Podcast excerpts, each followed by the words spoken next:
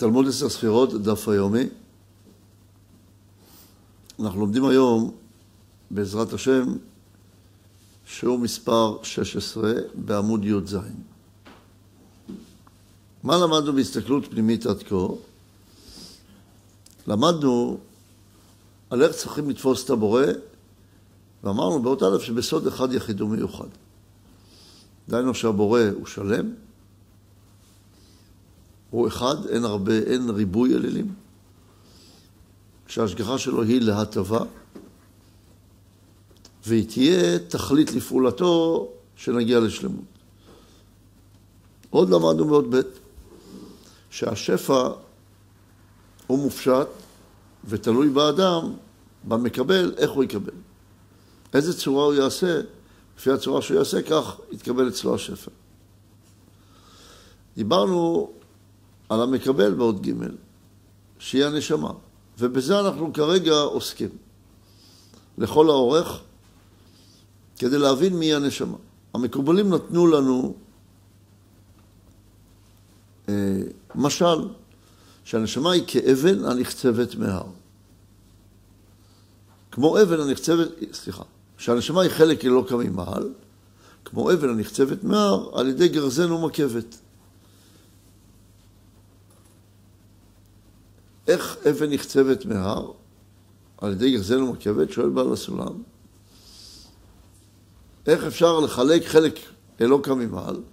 קודם כל נבין מה זה נקרא שזה נפרד, כמו שהאבן הנשמה נחצבת, ומה זה נפרד ומה זה מחובר. ולכן למדנו את המושג של קרוב ורחוק ברוחניות. ואמרנו, השוואת צורה זה קרוב, שינוי צורה זה רחוק.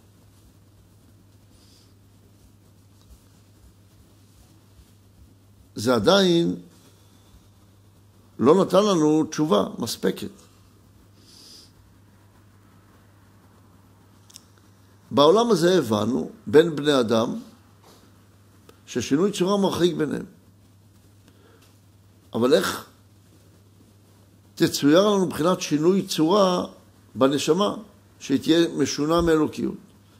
שהרי אם היא לא שונה מאלוקיות, היא לא נבדלת, ואמרת לי שהיא כאבן הנחצבת מהר, שהיא חלק אלוקה ממעל. אז במה הנשמה היא נבדלת? אומר, וזה אולי התשובה שאותה צריך להבין, אומר שהנשמה יש לה רצון לקבל, ולאור אין רצון לקבל. כמו שראינו שהאינסוף נבדל מעצמותו, על ידי מה? על ידי זה לו רצון לקבל. איך אני יודע שיש לו רצון לקבל? אחרת הוא היה עצמותו. הרי שכל מה שלא נשיג, איך נגדירהו בשם? אם הגדרנו אותו בשם את האינסוף, זאת אומרת שיש לו רצון לקבל. זה מה שעושה את הנשמה לחלק. לנשמה יש רצון לקבל. הנשמה היא לא אור. לנשמה יש רצון לקבל. זה אחד הדברים הראשונים שצריכים ללמוד בחוכמת היהדות. הנשמה היא לא אור. הרבה טועים בזה, וחשוב לנו להדגיש את זה פעם אחר פעם, כי יש לזה חשיבות גדולה. כי אם עכשיו נחזור לאות ב', ואמרנו שהשפע הוא מופשט, והמקבל הגשמי יכול, גשמי הכוונה עם הרצון לקבל, יכול להבדיל לעצמו הטעם שהוא רוצה.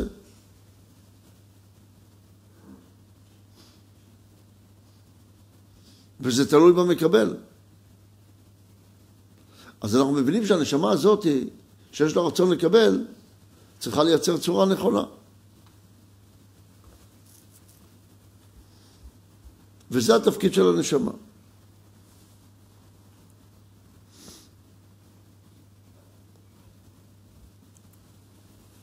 עכשיו אנחנו באים ומנסים לראות מה היא צריכה לעשות הנשמה בעולם, שהבנו מה היא, היא רצון לקבל, היא לא אור, היא בריאה, וזה מה שמבדיל אותה מהבורא. והיא צריכה עכשיו לייצר, לקבל את ההערה. אומר, אבל יש פה בעיה. הוא שאל שאלה על מה שאמרו ז"ל, שהוכן עבודה, שהעולם הזה נברא כדי שכל מי שמקבל את השפע, יקבל את זה בלי בושה.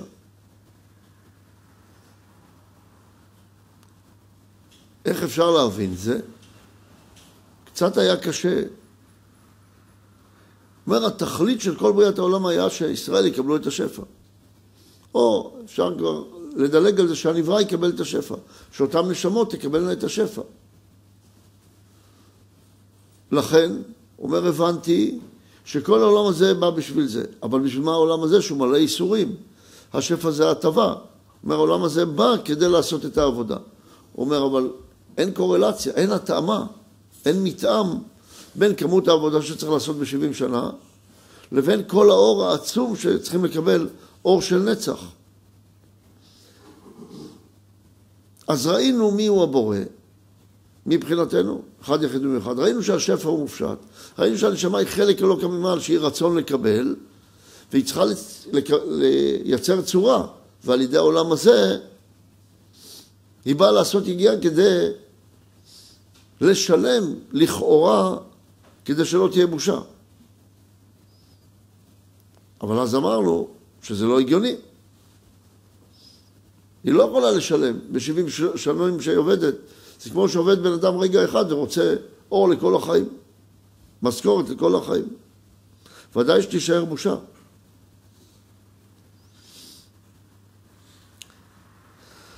אז התחיל לענות לנו ואמר, כלפי הבורא, הוא כבר נתן לנו את הכל. אצלו המחשבה והפעולה והפועל וכל מה שלב יכול לחשוב ולערער הם אצלו דבר אחד. במחשבה אחת נעצר ונבראה כל המציאות.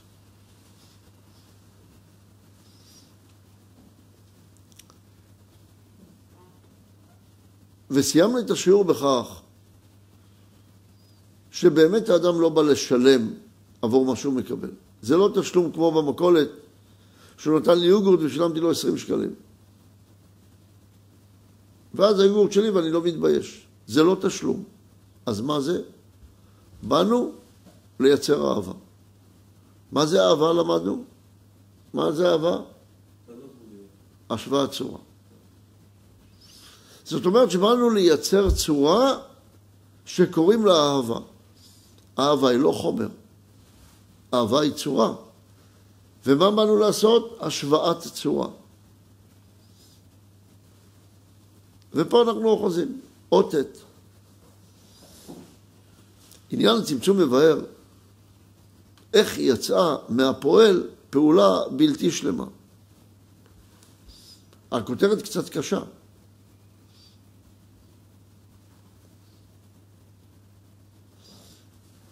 אומר, מסביר באותת, והיינו שהעריך הרב ז"ל בפרקים הראשונים שהם בספר הזה בעניין צמצום א'. להיות העניין הזה החמור, חמור שבחמורות, למדנו את זה באות צדי, קוף, קצת לפני, בפ' גם, מאור פנימי. כי הכרח הוא אשר גם הקלקולים וכל מיני החסרונות הם הנמשכים ובאים ממנו יתברך. למה ממנו? כתוב יוצר אור ובורא חושך, אז גם החושך בא ממנו. אז החסרונות באים ממנו. והנה הקלקולים והחושך הם ההפך אמיתי לו יתברך, הרי אצלו אין קלקולים. והוא עשה, עושה ויעשה לכל המעשים, אז גם החושך נמשך ממנו. אנחנו אומרים, יוצר אור, הוא בורא חושך. אז האור בא בצורה של יצירה, יש מי יש. והחושך הוא לא דבר רע בטבעו, או במורכבות שלו הוא לא דבר רעי כשהוא מורכב עם האור.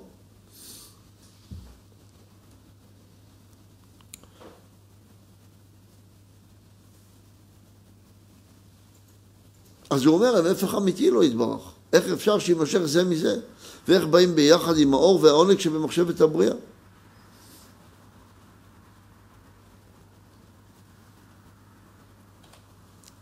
ואי אפשר להגיד גם, הוא אומר, אין לומר שהם בית מחשבות מיוחדות זו מזו. שמה? שמצד אחד הוא רצה לעשות טוב, מצד שני הוא גם רצה דבר אחר. אפשר להגיד שהיה פה סכיזופרניה, שיש בו שני אישיויות. למדנו כבר שהוא אחד, אז אם הוא אחד, והפעולה שלו היא רק להטבה, אז גם מה שהוא מראה את החושך היא להטבה. לא יכול להיות שהוא אמר, טוב, יש, יש לי שני צדדים. צד אחד האור שאני רוצה להיטיב להם, אבל צד אחד שאני רוצה חס ושלום לעשות להם חושך. שהיו לו שתי מחשבות, זה לא יכול להיות. אנחנו מדברים על הבורא. זה אומר, חס ושלום לא מראו לערער כזאת. ואם כך, עדיין נשארת לנו השאלה, איך כל זה נמשך ממנו יתברך עד לעולם הזה, המלאה חלאה, איסורים וזוהמה גדולה, ואיך הם מתקלקלים יחד במחשבה הזאת. או לפי איך שהעולם שואל, הרי הכל בא ממנו, נכון? אז גם האיסורים באו ממנו. אם גם האיסורים באו ממנו, איך יכול להיות שאיסורים יבואו מהמורה יתברך שהוא טוב ומיטיב? לא מסתדר לנו. עכשיו, לא מסתדר לנו, וברור לנו, ברור לנו שהוא עושה רק טוב, אבל גם ברור לי שאני מרגיש איסורים בעולם הזה. אז איך זה בא ממנו? לא למה יש את העולם הזה, אלא איך האיסורים באו ממנו, זו השאלה. ופה אנחנו עוברים לפרק ב', ביאור מחשבת הבריאה.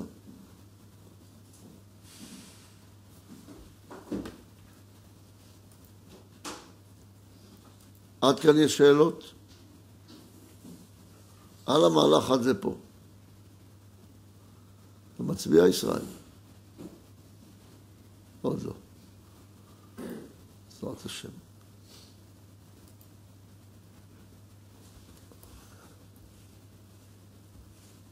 הלאה.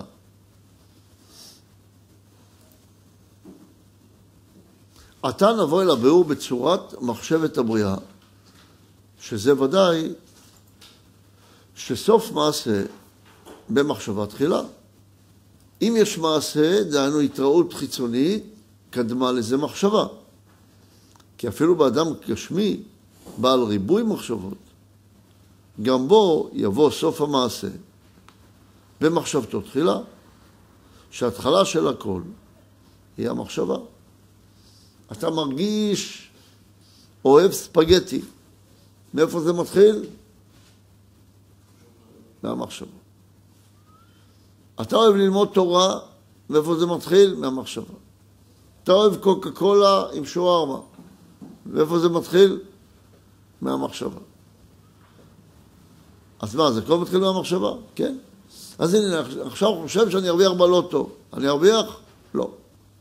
למה? אתה יכול לחשוב על עצמך. אם אתה תדע לחזק, כמו שאומר אדמו"ר מפסצנה, תחזק מספיק את המחשבה, אז הרגשות שלך יהיו בהתאם למחשבה. פשוט יש לך מחשבה שיש לך הרבה סוגי מחשבות. זה שאתה חושב עכשיו במודע משהו, זה לא עדיין אומר שהמחשבה שלך בתת המודע לא עובדת והיא יותר חזקה מהמחשבה במודע שלך. אבל אם אתה תחזק את המחשבה במודע, או תתרגל את המחשבה בתת המודע, כמו שאנחנו עושים על ידי תורה ומצוות, אז אתה תוכל לשנות את התוצאות החיצוניות. בקיצור, הכל במחשבתו תחילה. על דרך משל, כדי שנקרב את זה קצת להבנה שלנו,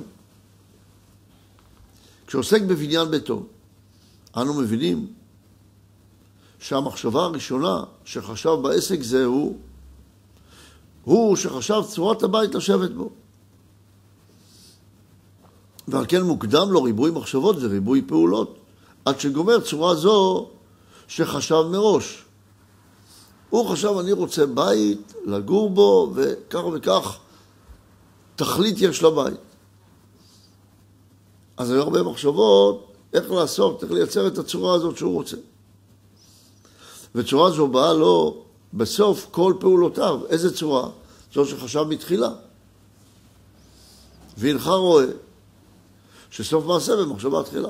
אם הוא לא היה חושב על בית, הוא לא היה בונה בית, הוא לא היה בונה מכונית. והנה, אם אנחנו מדברים על הבריאה, סוף המעשה, הכוונה היא לתוצאה, ומה זה תוצאה כשאנחנו מדברים על נפשות?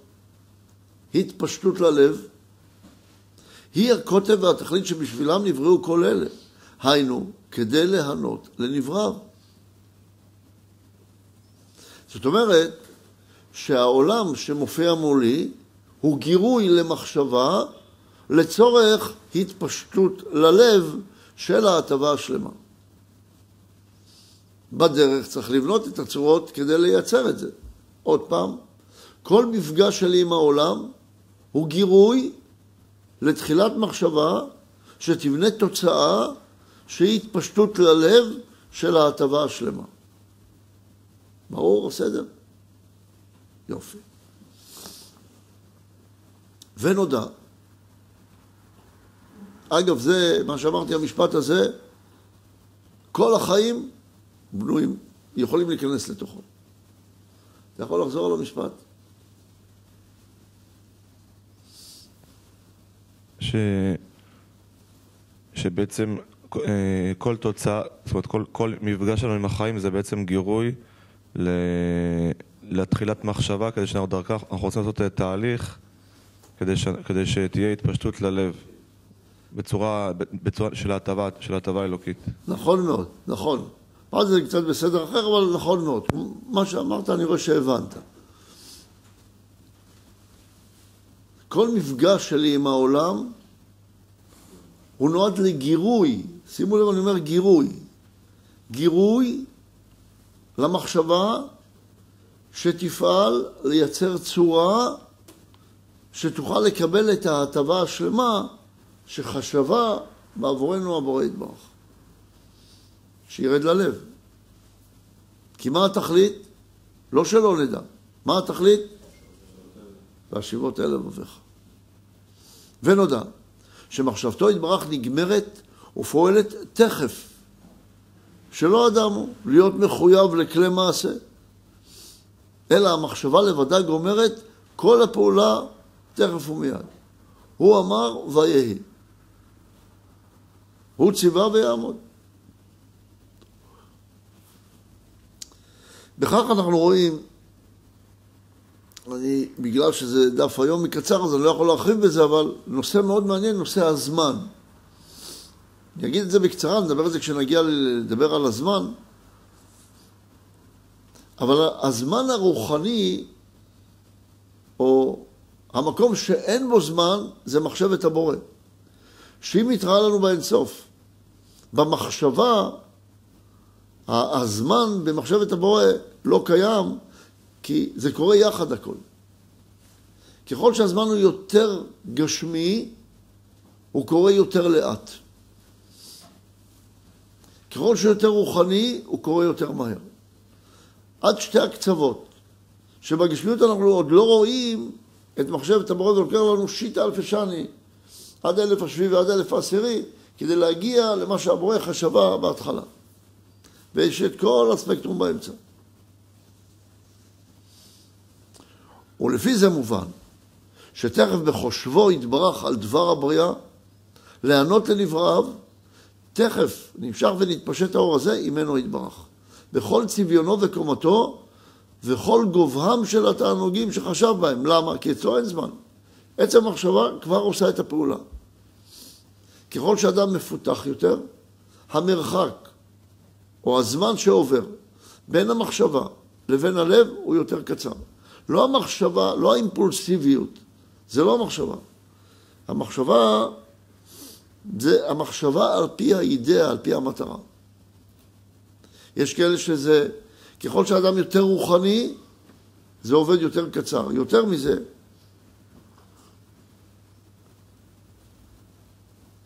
ככל שאדם יותר רוחני או צדיק, אז הדברים אצלו קורים יותר מהר.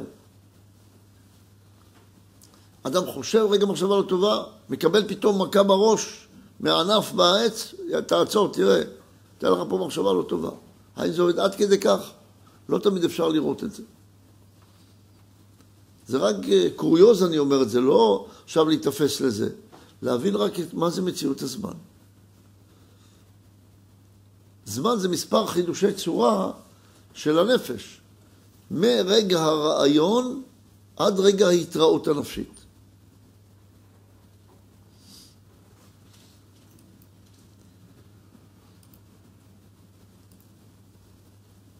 נשאלת שאלה.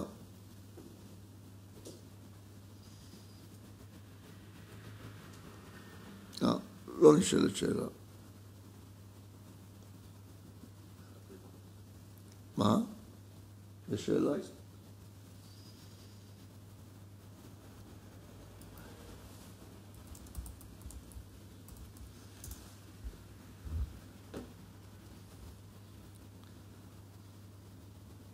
אה, איך להתייחס לזה? אם תדע לחזק את המחשבה במודע, או תתרגל את המחשבה בתת המודע, תוכל לשנות את התוצאה החיצונית? התשובה כן. אבל מהי התוצאה החיצונית? אנחנו לא מדברים על המעשה עכשיו שהגשר ייפול או העץ יצמח, או מוישלה ייסע למקום שרציתי. לא מדובר על תוצאה גשמית, אנחנו מדברים ברוחניות. מהי התוצאה שאנחנו מדברים? התפשטות ללב. איזה רגש יהיה? על זה מדברים.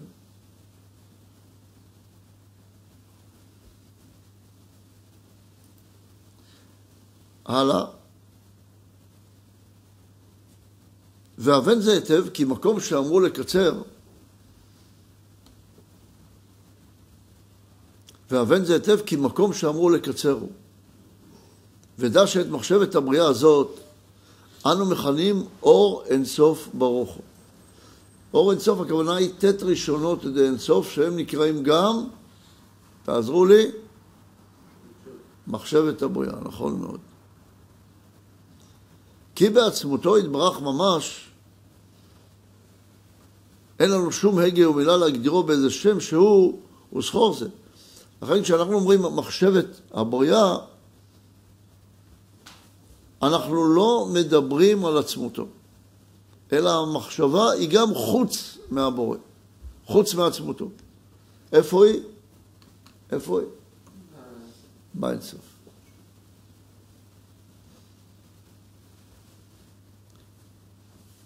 אז מה למדנו בפרק ב', באות י', מה הסיכום שלו?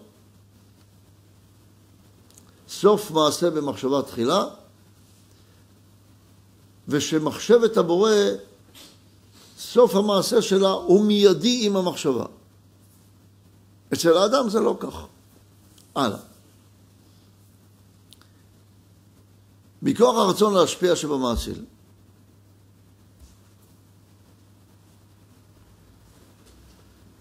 הכוונה היא מעצם התפשטות האור מהמעציל.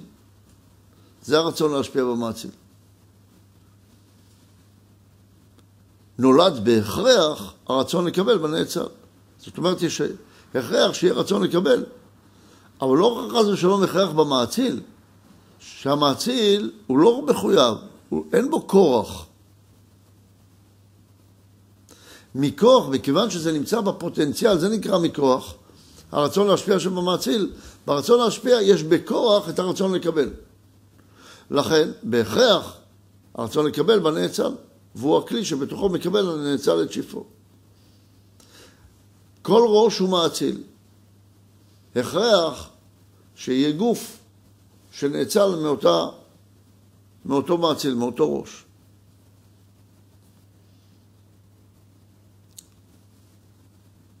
כי אפשר היה לחשוב פה שכתוב מכוח הרצון להשפיע שבמאציל, מזה שהבורא רוצה להשפיע לנו, אז אין לו ברירה, חייב להיות רצון לקבל.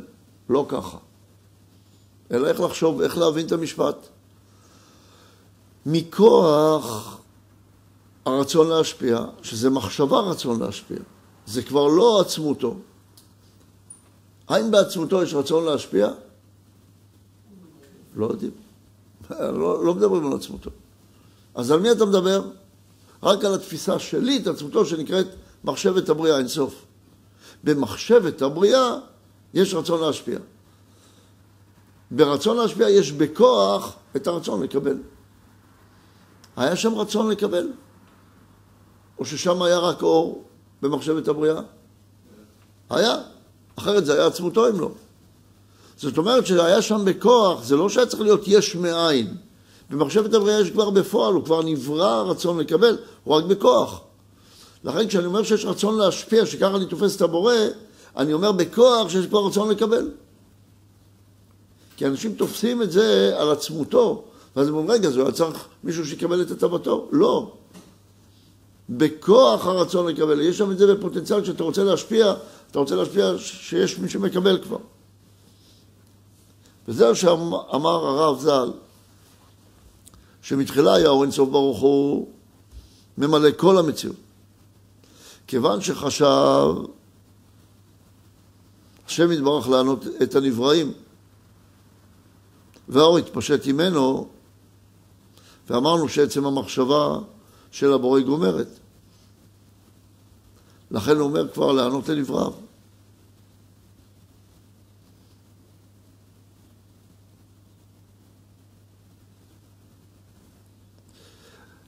והאור התפשט ממנו ויצא מלפניו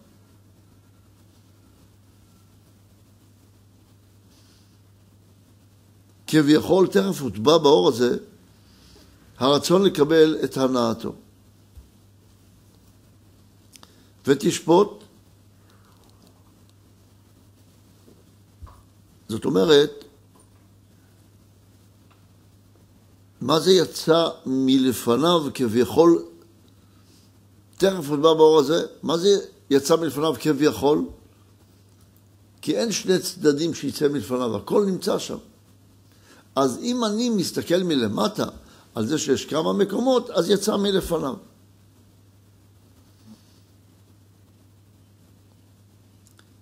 ותכף הוטבע הרצון לקבל, דהיינו שנבראנו לרצות להיות מאושרים. מעצם זה שהברור רוצה להשפיע, אתה רוצה להיות מאושר. ותשבות גם כן שזה הרצון, הוא כל מידת גודלו של האור המתפשט. זאת אומרת, מצד האמת, כמה הרצון לקבל הוא גדול, לפי מידת רצונו להשפיע. כי הרי הרצון לקבל הוא בכוח לפי הרצון להשפיע. כמה הבורא רוצה להשפיע? כמה? בצורה אינסופית. אז גם הנברא רוצה להיות מאושר בצורה אינסופית. זה טבעי שזה יהיה כך, שבן אדם רוצה להיות מאושר. כלומר, שמידת אורו ושיפו היא כפי השיעור שרוצה לענות, לא פחות ולא יותר. ודוג בזה. ועל כן אנו מכנים מהותו של הרצון לקבל, המוטבע באור הזה, מכוח מחשבתו יתברך בשם מקום, על דרך משל. מקום זה לא מקום גשמי, זה מושג מופשט. ופה בעל הסולם עוד מושג מתיר לנו מגשמיותו. בגשמיות מקום זה מה שתופס מקום במרחב, מה שתופס מרחק, אורך, רוחב, עומק. ברוחניות מה זה מקום? רצון לקבל.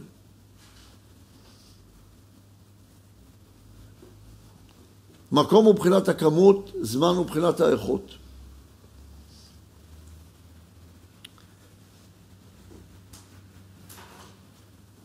באומרנו שאדם אחד יש לו מקום לקבל סעודת ליטרה לחם, כמות מסוימת, והשני אינו יכול לאכול יותר מחצי ליטרה לחם.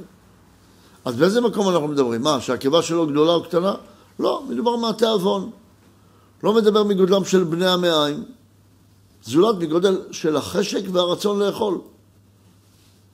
והנך רואה, במשל, שמידת מקום הקבלה של הלחם תלויה בשיעור הרצון והחשק של האכילה. נתתי לך, אומר בעל הסולם, דוגמה גשמית, אבל תבין שהדוגמה הגשמית הזאת באה להצביע על מקום רוחני. לכן גם ברוחניות, ואין צריך לומר ברוחניות, שלא מדובר על מקום גשמי. אין לי מקום לאכול יותר. מה זה אין לך מקום? אין לך בטן, אתה מתכוון? לא, אין לי חשק. אז אתה רואה שהוא השיג נותן לך משל נפשי, שחשק זה נפש, כדי שתבין שגם הרוחניות זה כך. אשר הרצון של קבלת השפע הוא המקום של השפע. והשפע נמדד על פי מידת הרצון.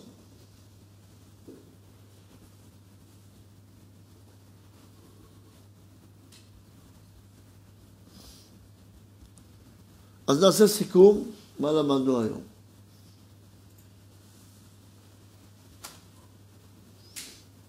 סיכום.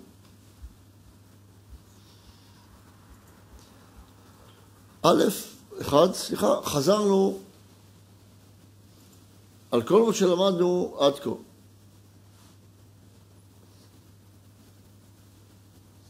אמרנו שלמדנו על הבורא שהוא בסוד אחד יחיד ומיוחד, למדנו על השפע שהוא מופשט, למדנו על הנשמה. הערכנו והסברנו שהנשמה היא רצון לקבל.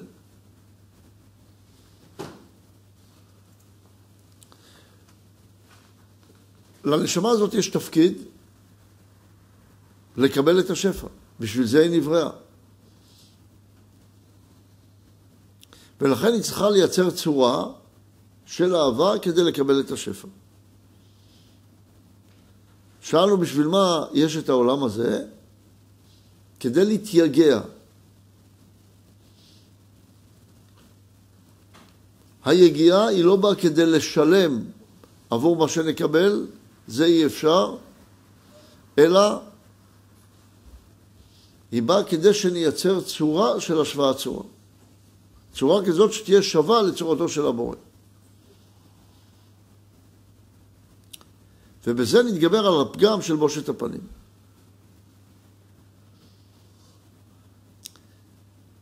אז זה היה שתי נקודות. נקודה אחת של הבורא, השפע והנשמה. נקודה שנייה, מי הנשמה? רצון לקבל. נקודה שלישית,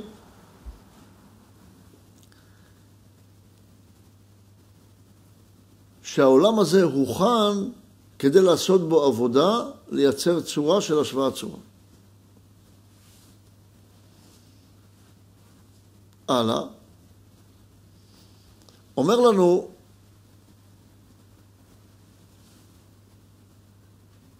שאצל הבורא, הבורא מבחינתנו זה באינסוף, הכל קורה בבת אחת. החושב, המחשבה, הפעולה, הפועל, התוצאה, הכל בבת אחת. אשר אותה המחשבה היחידה של הבורא להיטיב לנבריו, היא הפועלת את הכל, והיא עצם כל הפעולות, והיא מקבלת התכלית, והיא מהותה של היגיעה, והיא עצמה מציאות כל השלמות והשכר המקווה. הכל ביחד. אנחנו רק לא רואים את זה.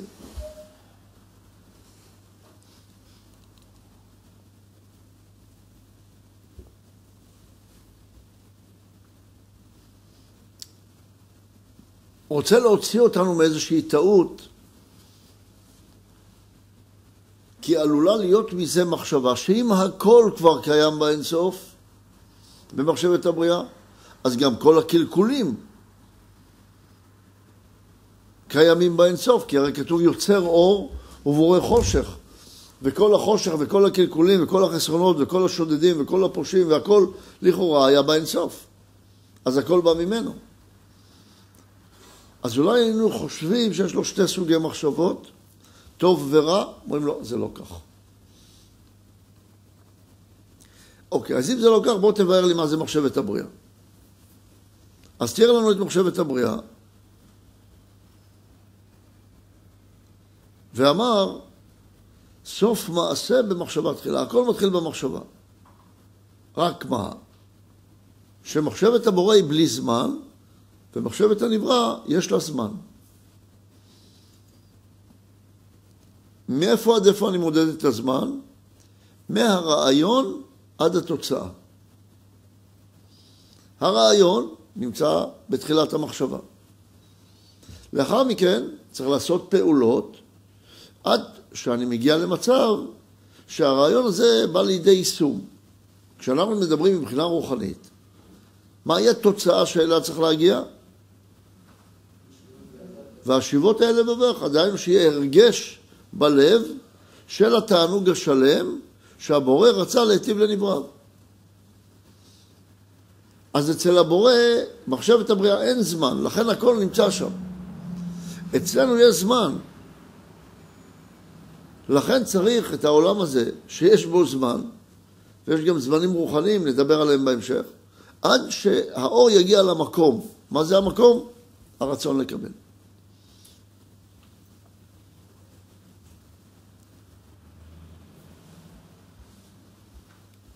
עוד למדנו, כדי להבין קצת מה זה המקום, מאיפה הגיע לנו הרצון הזה להיות מאושרים ולקבל את התענוג, וזה נמצא בכוח של הרצון להשפיע.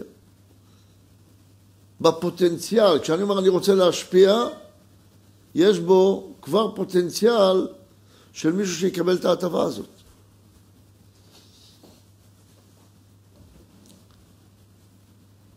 ולכן כשהבורא רצה להשפיע, הבורא, תמיד אני מדבר, הבורא, מדבר לא על עצמותו, כן? מחשבת הבריאה. כשהבורא רצה לענות לנבריו, בכוח הזה טמון כבר הרצון לקבל, הרצון להיות מאושר. כמה? בצורה אינסופית. לפי כמה שרצה להשפיע. זה נמצא בכוח של הרצון להשפיע. הרצון לקבל זה לרצון להיות מאושר.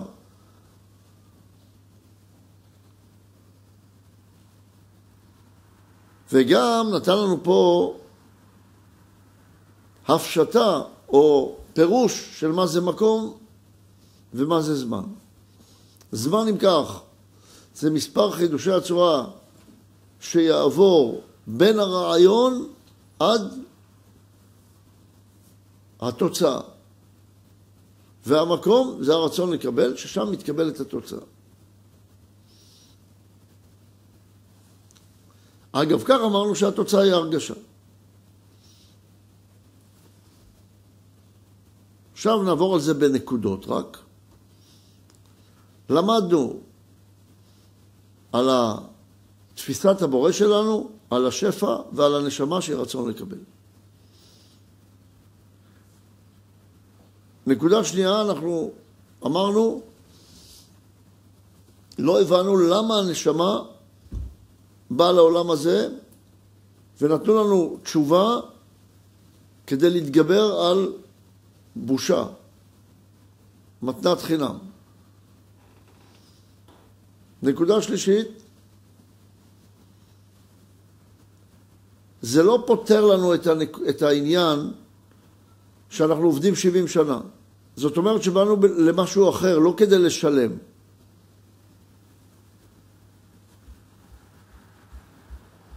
למה באנו? לייצר צורה של השוואה. צורה שהיא שווה לצורה של הבורא כדי שתהיה קרבה, שלא נהיה נפרדים. עד לפה זה היה בשיעורים הקודמים.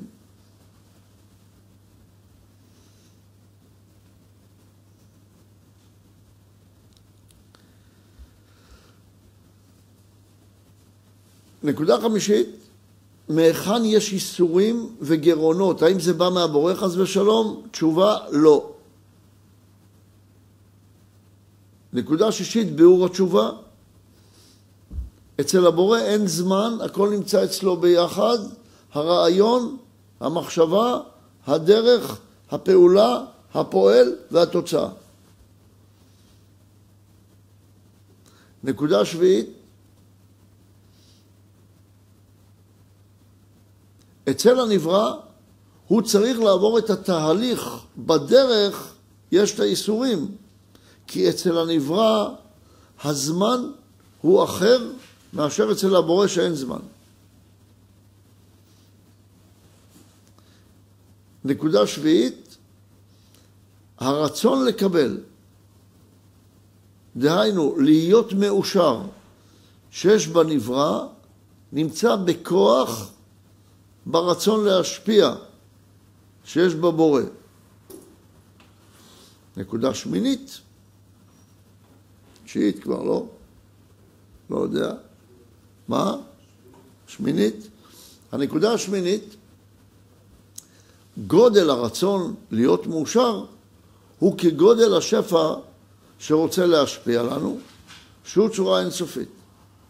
זאת אומרת, אי אפשר להיות בינוניים, אי אפשר להיות קטנים. אין לנו לגיטימציה כזאת. נקודה תשיעית, ביארנו שני מושגים, זמן ומקום. זמן, מספר חידושי הצורה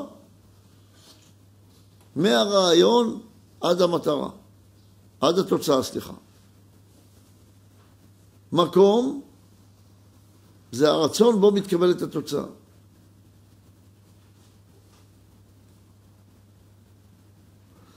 אז עד כאן היום, תודה רבה. עכשיו נענה על שאלות.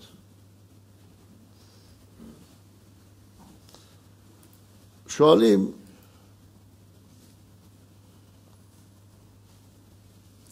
אם התרגל,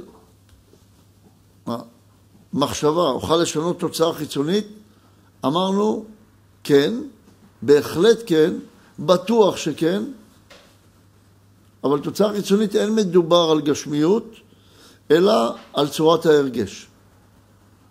שאלה שנייה, הוודאי הראשוני שלנו מדבר על הבורא או על עצמותו?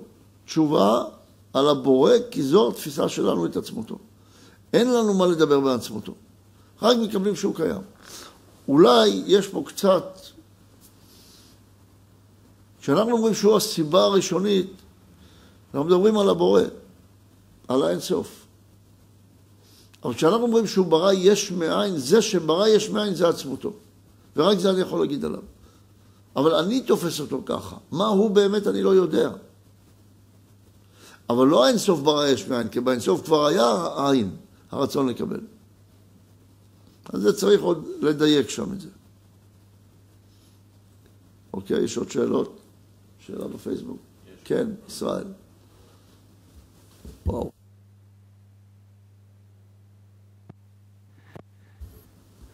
האם זה בעצם גם, גם אה, כל המציאות שהבריאה בחרה ביתר דבקות, זאת אומרת מצד הבור הוא, הוא אפשר את זה והמציאות הזאת בסופו של דבר הולידה איזשהו אה, חיסרון גם אם למציאות של אה, אה, זמנית מצד הרגש הנברא אז האם, האם אנחנו מייחסים את זה בעצם גם לבורא את החיסרון הזה כי הוא מאפשר את זה?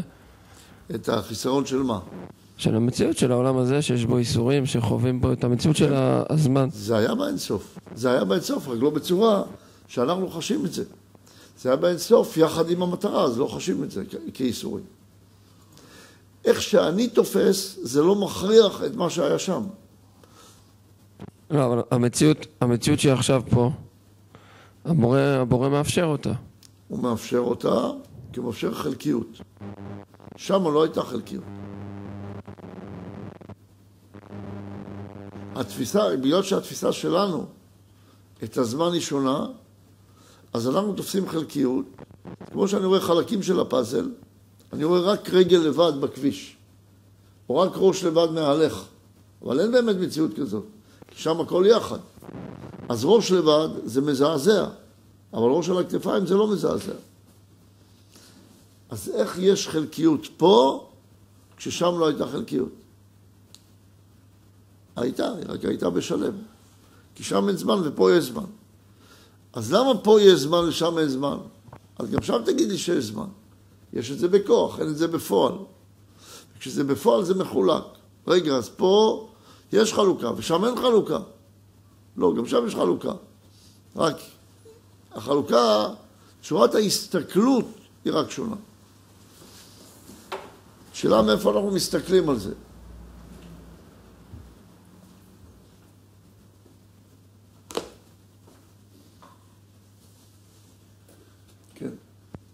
הרב.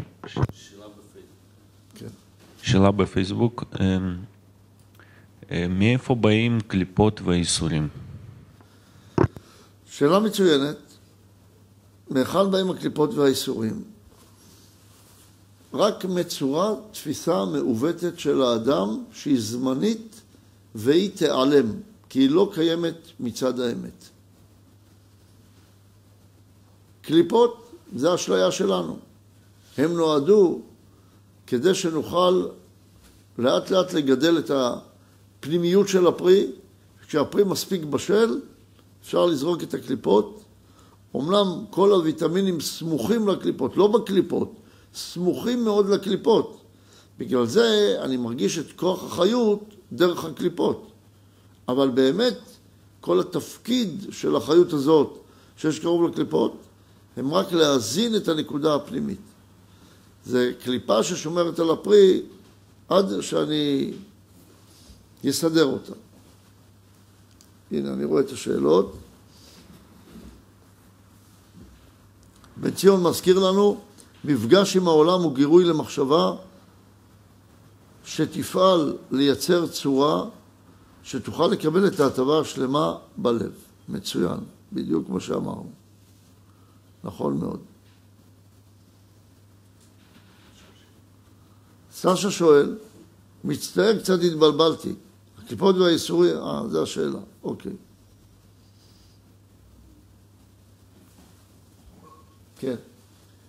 רב, אחת הנקודות אה, שאמרת בסיכום זה נשמה ניתנה כדי להתגבר על הבושה. אה, שאלה איך, איך אפשר להבין אה, את הנקודה הזאת עוד פעם. לאיזה נקודה? שנשמה באה, ניתנה כדי להתגבר על הבושה. אז לא, לא כל כך ברור. למדנו ש... מה זה בושה? שאנחנו מרגישים שינוי צורה. זה הבושה. ואנחנו רוצים להגיע להשוואת צורה. בושה זה לא דבר רע, בושה זה דבר טוב, ישראל ביישנים הם. מה זה הבושה? שאני רוצה להרגיש שווה. ולכן יש חשיבות גדולה להרגיש בושה. ואנחנו רוצים להתגבר על הרגשת הבושה. איך? זה כמו שאם אני מתכופף, אני רוצה להתגבר על זה, שאני לא אהיה למטה. ואני צריך לרצות לא להיות למטה, אני צריך לקפוץ חזרה למעלה. אז זה הרגשת הבושה.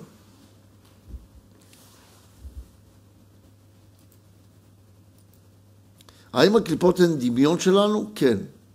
רואים צל הר כהר. תסתכל על הצל של ההר, ואני רואה אותו כאילו זה ההר, אבל זה לא ההר. זה כמו שאני רואה את הצל. הצל קיים? לא. הצל לא קיים, אבל אני רואה אותו כקיים, אני רואה אותו זז, אבל הוא לא הצל, כמו שהעולם הזה הוא צל כצל חולף. הוא לא באמת קיים, הוא רק צל, אבל זה לא, זה לא ההר, אני צריך להבין שזה צל. ובהתאם לזה צריך להתייחס גם הקליפות. הקליפות הן כצל, אבל שהן מסמנות לנו משהו. כשהן מסמנות לי שאני רואה את הצל הזה, אז אני צריך להבין שאם הצל, אם האור מאיר עליי ואני מסתיר את הצל, אני רואה שאני זז והצל זז איתי. אז אני לא אנסה להזיז את הצל. אני לא אנסה להזיז את העולם הזה שיהיה כזה או אחר. אני אנסה לשנות את עצמי, לא את העולם הזה. לא באנו לשנות את העולם הזה. הוא רק מצביע לנו מה אני צריך לעשות בתוכי. טוב, זה עד כאן היום. תודה רבה.